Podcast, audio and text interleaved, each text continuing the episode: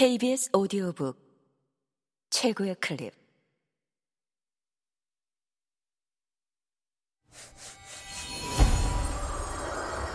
KBS 오디오북.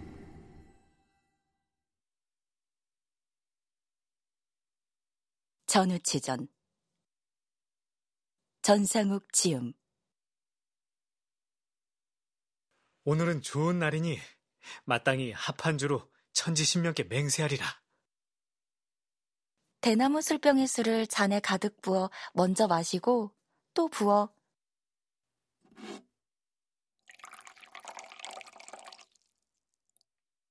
여자에게 권하니 여자가 감히 거절하지 못하고 마셨다.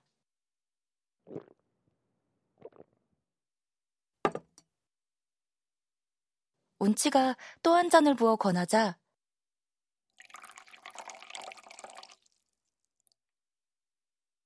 여자는 굳이 사양하니 운치가 말하였다. 술을 한두 잔 먹는다 해서 무슨 관계가 있겠습니까?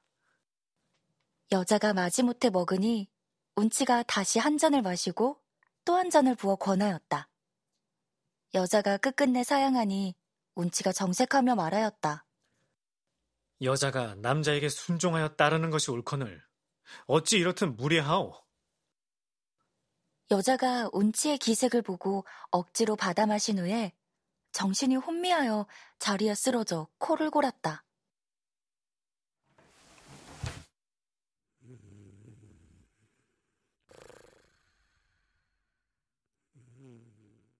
운치가 그제야 여자의 옷을 벗기고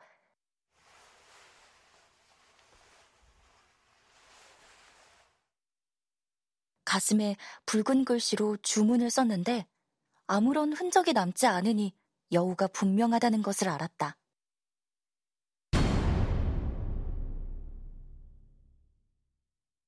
밧줄을 꺼내 손발을 동여매고 송곳으로 정수리를 쑤시며 방망이로 때리니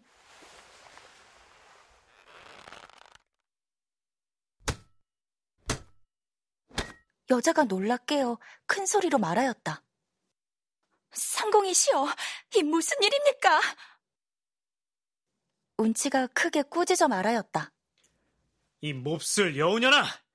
네가 이 절에서 장난을 쳐서 생명을 살해하니 내 너를 죽여 세상의 해로움을 없애고자 여기서 기다린 지 오래되었도다. 송곳으로 두루 쓰시니 그 요괴가 견디지 못하고 본색을 드러내어 금빛 털에 꼬리가 아홉인 여우가 되어 살기를 비니 운치가 말하였다. 나에게 호정 하나를 주면 너를 살려주리라. 구미호가 말하였다. 호정은 뱃속에 있습니다. 호정보다 더 나은 천서 세 권이 있으니 목숨을 살려주소서.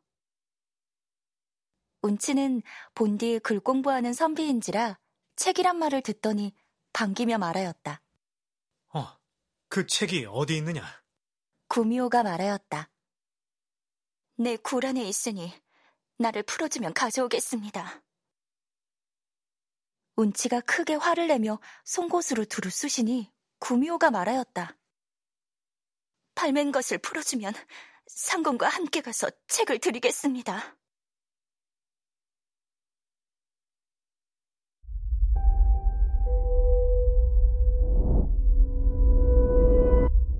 KBS 오디오북 운치가 그 말을 옳게 여기고 발을 풀어주고 여우굴로 가니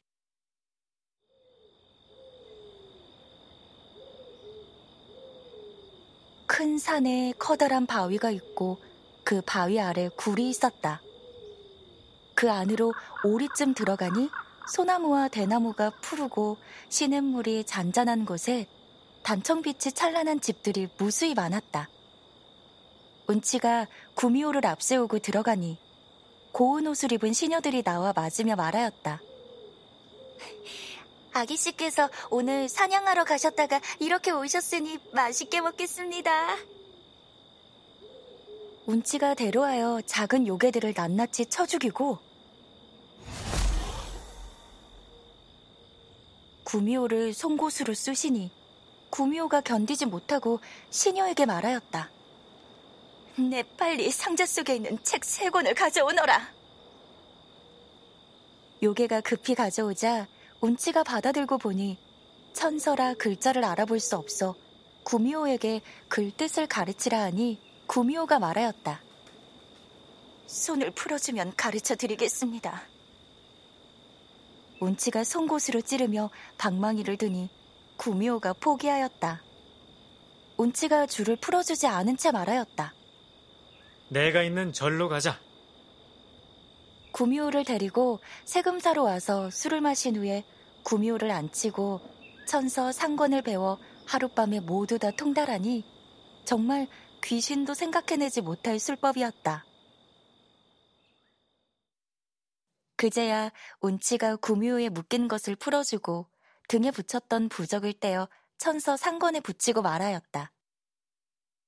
너를 죽여 후한을 없애려고 하였으나 도리어 네 은혜를 입었기에 살려 보내주니 앞으로 다시는 변괴를 일으키지 말라. 구미호가 살해하고 돌아갔다.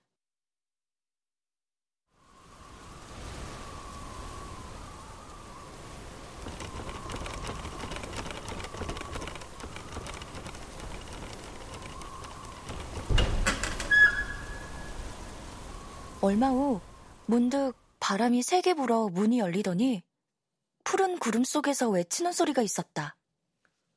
구십자야, 내 밧줄은 찾아가고 부적은 두고 가노라. 운치가 급히 나가보니 구름이 하늘로 올라가고 있었다. 공중을 향하여 인사를 하고 방으로 들어왔다. 그때 호련 한 선비가 나귀를 타고 와서 집 앞 계단에 내리는데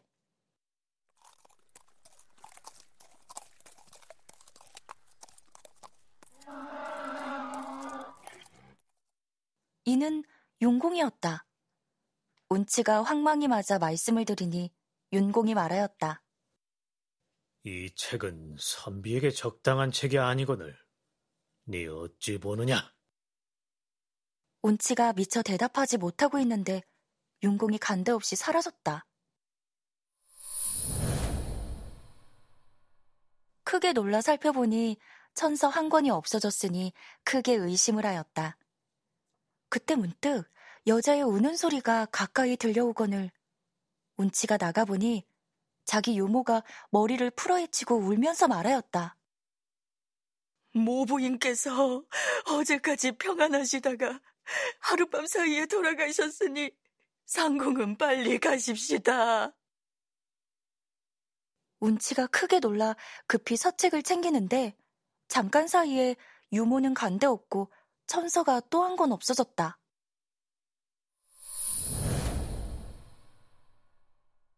운치가 크게 화를 내며 말하였다. 흉악한 요물이 나를 하찮게 여겨 이같이 속이니 내 이제 여우굴로 가서 책을 찾고 요괴를 없애버리리라. 방망이와 송곳을 가지고 여우굴로 가는데 산과 물이 깊고 길이 아득하여 찾을 수가 없었다. 되돌아와 생각해보니 이 요괴의 변화는 예측하기 어려우니 이곳에 오래 머물러 있지 못할 것 같다. 운치가 서책을 챙겨서 집으로 돌아왔다. 상고는 부적을 붙여놓았기 때문에 빼앗아가지 못한 것이었다. 강한 자는 징치하고 약한 자는 구제하다.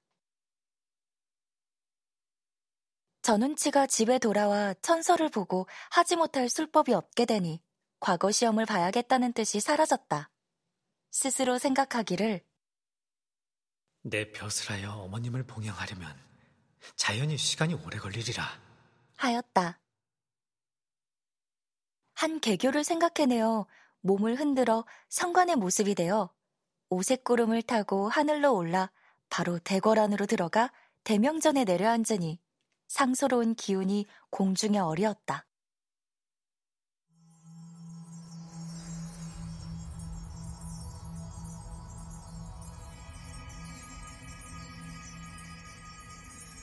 궁중 사람들이 정신을 차리지 못하고 어찌할 줄 모르니 조정 신하들이 임금에게 아뢰었다. 고금의 틈은 변괴이옵니다. 임금은 크게 놀라 신하들을 모아 의논하는데 운치가 구름 안개 속에 서고 청이동자가 외쳐 말하였다. 고려국의 왕은 옥황상제의 명령을 들으라!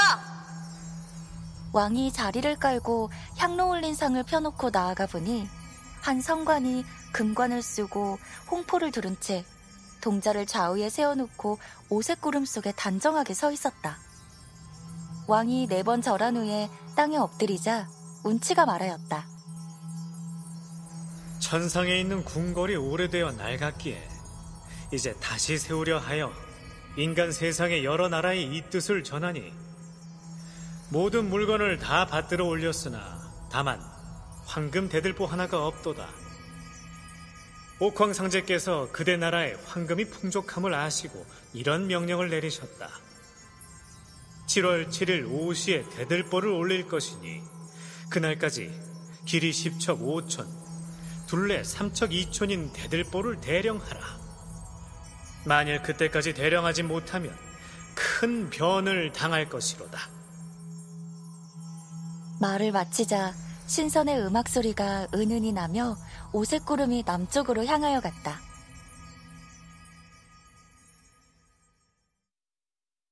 왕이 남쪽 하늘을 향하여 네 번 절하고 궁전에 올라 문무 신하들을 모아놓고 의논하시니 신하들이 아뢰었다.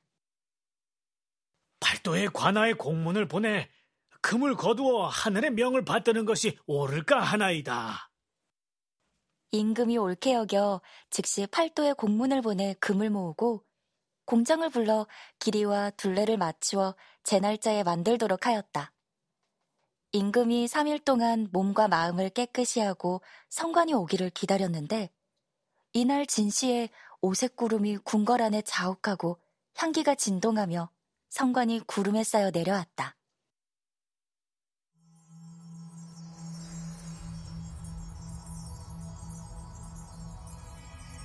양쪽에는 청이동자가 학을 타고 내려와 갈고리 같은 쇠에 황금 대들보를 걸어 올려 구름으로 싸서 남쪽으로 가니 무지개가 뻗치고 오색 구름이 동서로 흩어졌다. 임금과 신하들이 상 앞으로 나아가 네 번 절하고 궁전으로 돌아가 임금은 신하들의 하례를 받았다. 전운치가 임금을 속이고 황금 대들보를 얻었으나 고려에는 금이 모두 없어져 황금 대들보를 팔고 사는 것이 수상한 일이 되었다. 운치가 문득 한 개교를 생각해내어 대들보의 머리 부분을 잘라가지고 성 안으로 들어가 팔려 하니 마침 포도청의 포교가 이를 보고 의심하여 물었다. 이 금은 어디서 났으며 값은 얼마나 하오? 운치가 말하였다. 이 금은 출처가 있으며 값은 500냥이요. 포교가 말하였다. 그대 집을 알려주면 내가 내일 돈을 가지고 가겠소. 운치가 말하였다.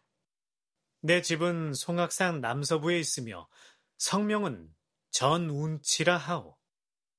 포교가 약속한 후 관가에 이 사실을 구하자 태수가 말하였다. 이는 반드시 무슨 사연이 있는 것이니 자세히 알아본 다음에 그놈을 사로잡으리라.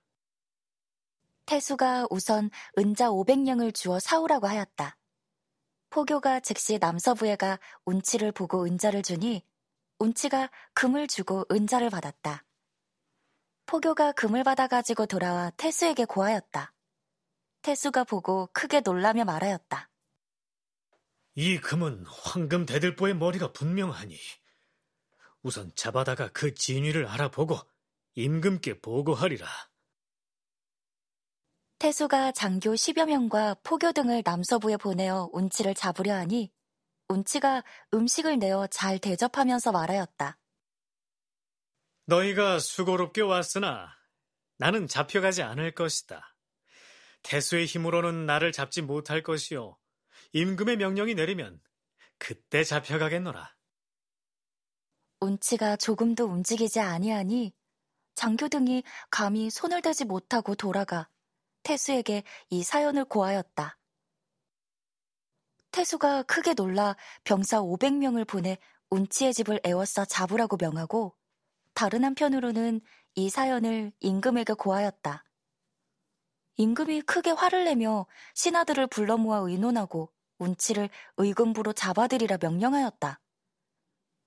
운치가 은자를 얻어 음식을 준비하여 어머님께 드리고 있었는데 호련 경성에서 운치를 잡아들이라는 명령이 내렸음을 듣고 곰곰이 개교를 생각하였다. 그때 금부도사와 포교 등이 병사들을 거느리고 와 운치의 동정을 살피고 잡으려고 하였다. 운치가 먹물 담는 작은 병을 꺼내놓고 어머님께 말하였다. 얼른 이 병으로 들어가십시오. 부인이 병으로 들어가고 운치 또한 들어갔다. 금부도사와 포교 등이 이상하게 여기고 달려들어 병 부리를 단단히 막아들고서 밤낮으로 달리자 병 속에서 외치는 소리가 났다. 네, 난리를 피하여 병 속에 들었는데 누가 병 부리를 막아 숨이 막혀 죽겠으니 막은 것을 빼라! 금부도사가 못 들은 척하고 급히 달려 임금 앞에 이르러 운치를 잡은 전말을 아뢰니 임금이 말하였다. 운치가 비록 요사한 술법을 부린다고 하나 어찌 병 속에 들어갔겠느냐? 그때 운치가 병 속에서 소리를 질렀다. 갑갑하오니 병 마개를 빼주소서! 임금이 그제야 운치가 병에 들어간 줄을 알고 조정의 신하들에게 어떻게 처치할지를 물으니 신하들이 아뢰었다. 이놈의 요술이 예측하기 어려우니 소홀히 하다가는 놓칠까 하나이다. 임금이 명령을 내려 가마솥에 기름을 끓이고 먹병을 넣으니 병 속에서 외쳐 말하였다. 신의 집이 가난하여 밤낮으로 떨고 지냈더니 오늘은 더운데 들어와 몸을 녹이니 나라의 은혜가 만극하옵니다. 아침부터 늦도록 끓여 기름이 다 졸았다.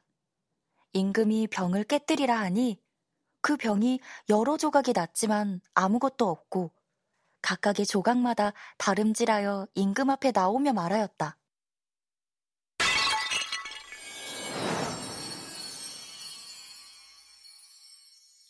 소신 전운치 여기 있나이다. 소신 전운치 여기 있나이다. 소신 전운치 여기 있나이다. 소신 전운치 여기 있나이다.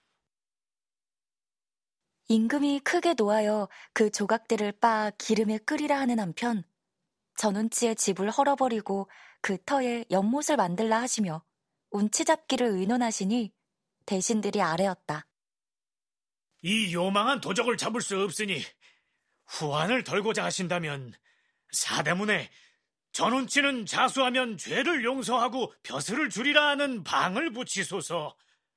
만일 운치가 자수하면 어려운 임무를 맡겨 다시 잘못함이 있거든 그때 죽이는 것이 마땅할까 하나이다.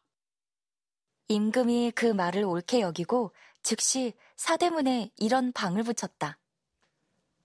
전운치는 비록 국가의 죄를 지었으나 그 재주를 아껴 특별히 죄를 용서하고 벼슬을 줄 것이니 어서 바삐 자수하라.